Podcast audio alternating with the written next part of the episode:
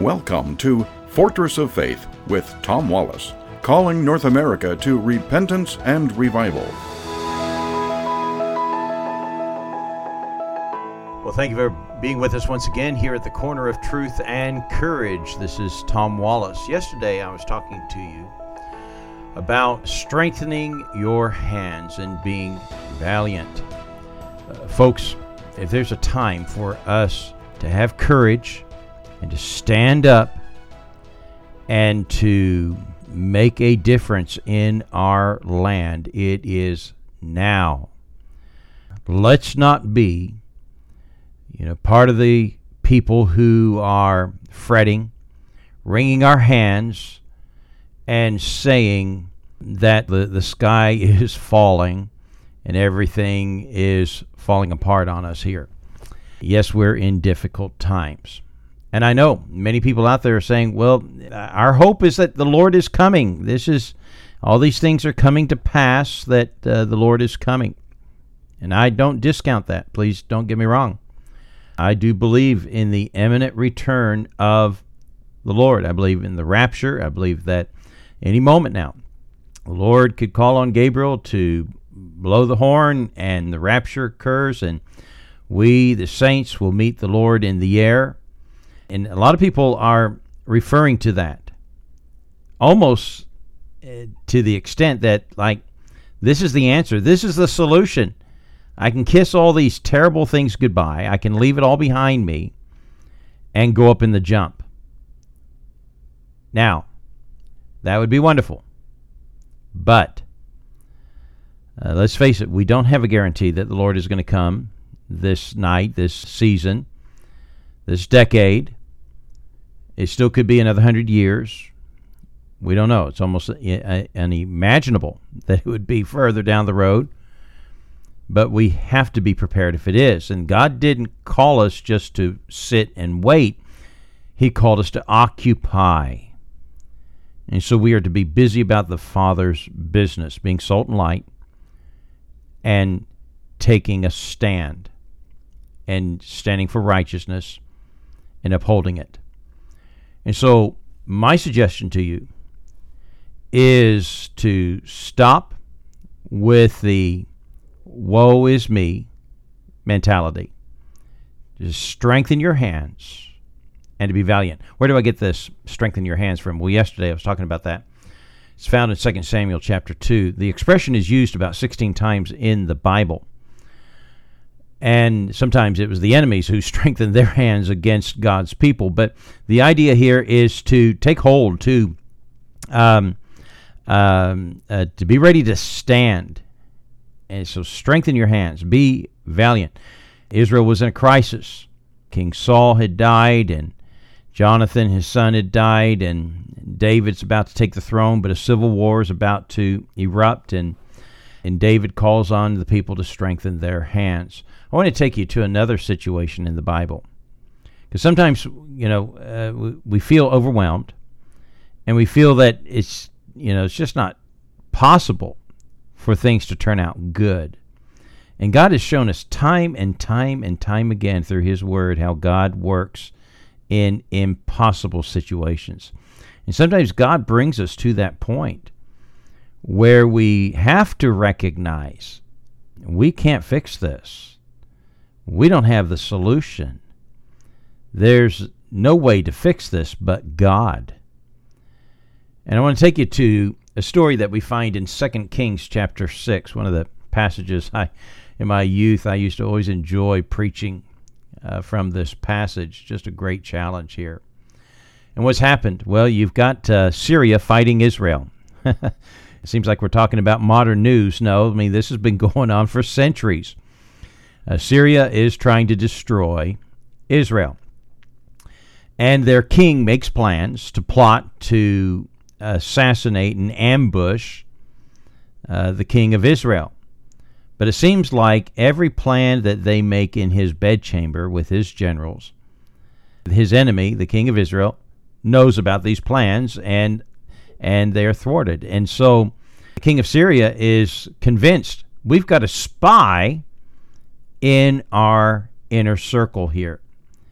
His generals, speak to them, said, Listen, no, we're not betraying you.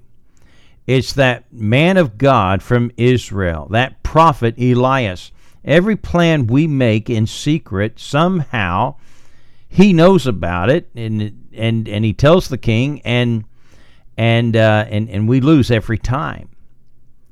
And so he says, "All right, find him. Let's get this guy." And so I want to bring you to this passage, and there's a point that I want to make here in a moment. Some practical things, but uh, but listen here, verse 15.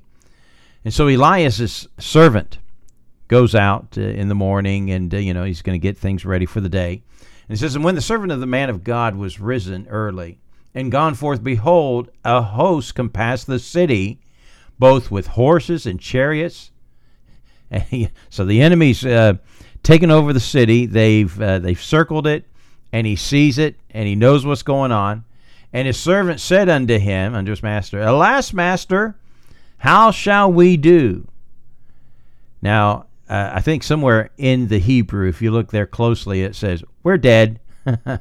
it's all over. master, we're, dead. Um, what are we going to do here? And verse number 16, and he answered, Fear not. For they that be with us is more than they that be with them. And I'm sure the servant was thinking, uh, You're nuts. Look at verse 17. And Elisha prayed. And he said, Lord, I pray thee, open his eyes that he may see. And the Lord opened the eyes of the young man, and he saw, and behold, the mountain was full of horses and chariots of fire round about Elisha.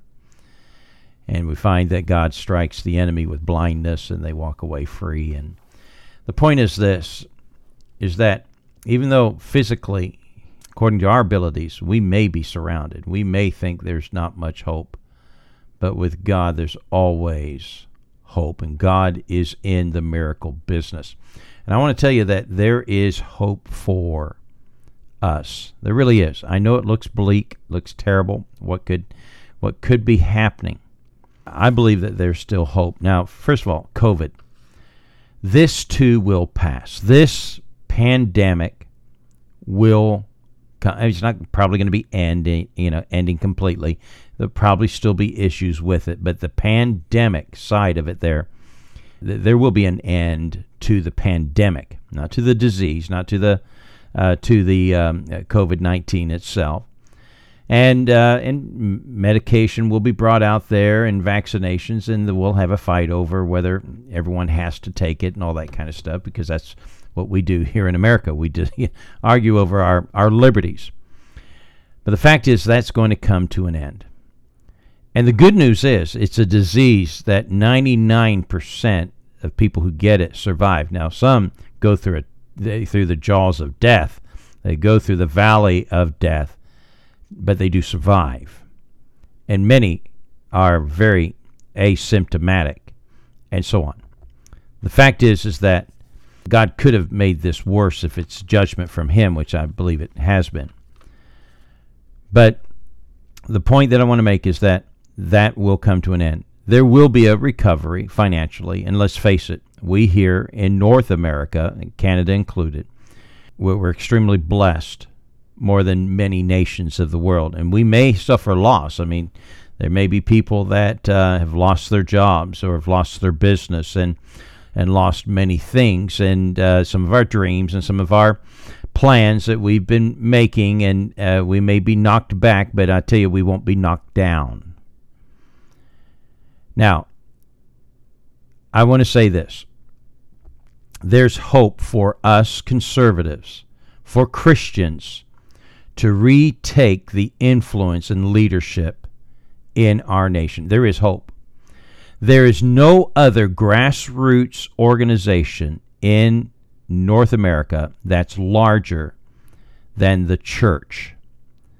We folks, as Christians, we have a mighty influence in our land if we would use it and if we would unite on the political, moral issues of our day and unite to act on these things, we can have an overwhelming effect upon our nations here in North America.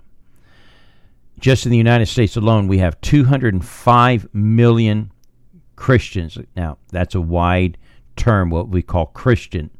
Doesn't mean everyone is really a truly born again believer, and doesn't mean that many of them even know much about their Bible. But the fact is, is that those who name the name, they name their their religion as Christian, 205 million in a population of under 350 million. So that's a huge, in the words of, of, uh, of our president, that's huge, folks. Now, there's some things that we need to start working towards and uniting. And one of the things is getting out, getting people registered to vote. One of the sad facts is that Christians are poor attenders when it comes to the matter of voting. And if we did vote, we would have a huge impact. So we need to start registering. We need to start talking. We need to be mobilizing ourselves in that area. We need to start vocalizing our views to our friends. And I know it's not popular to have a conservative Christian viewpoint out there, but we've got to stop being quiet and silent. I know many are, especially because of the violence that's going on and the pushback that's uh, that's coming from the left. They try to shut us down and shame us and all this type of stuff. And these are bullying tactics. As I shared with you yesterday, all that's necessary for the triumph of evil is for good men to do nothing. And we've got to stop being in the area of doing nothing and start mobilizing and vocalizing our views and not being ashamed of it. And you might say, well, it's impossible to take a stand with what's going on. Folks, with God, we can. And uh, the Bible says, let this mind be in you, which was also in Christ Jesus. We have to take on the mind of God, the mind of Christ, and start speaking it and vote for it. We need to vote out those who uh, are standing for evil. We need to replace them with God fearing men and women in government, not just on the national scene, but we have seen how important it is to, to, uh, to vote for God fearing people even in local government. I mean, I, I have never seen more of an example of how important it is to also be involved in voting on our local level. And here's another site. We need to start encouraging people to get out there and well, there's no good candidates. Well, let's start putting ourselves forward and being the ones. We need to start encouraging our young people in that area. And and let me look forward, not only just fixing what's in the now and now, we need to be looking forward and start taking over our school boards and taking over our schools. We need to start encouraging good people to get back into our public school system and to start standing up for righteousness and to have the school board filled with God fearing people who will support them and protect them to do their job and to speak out for righteousness.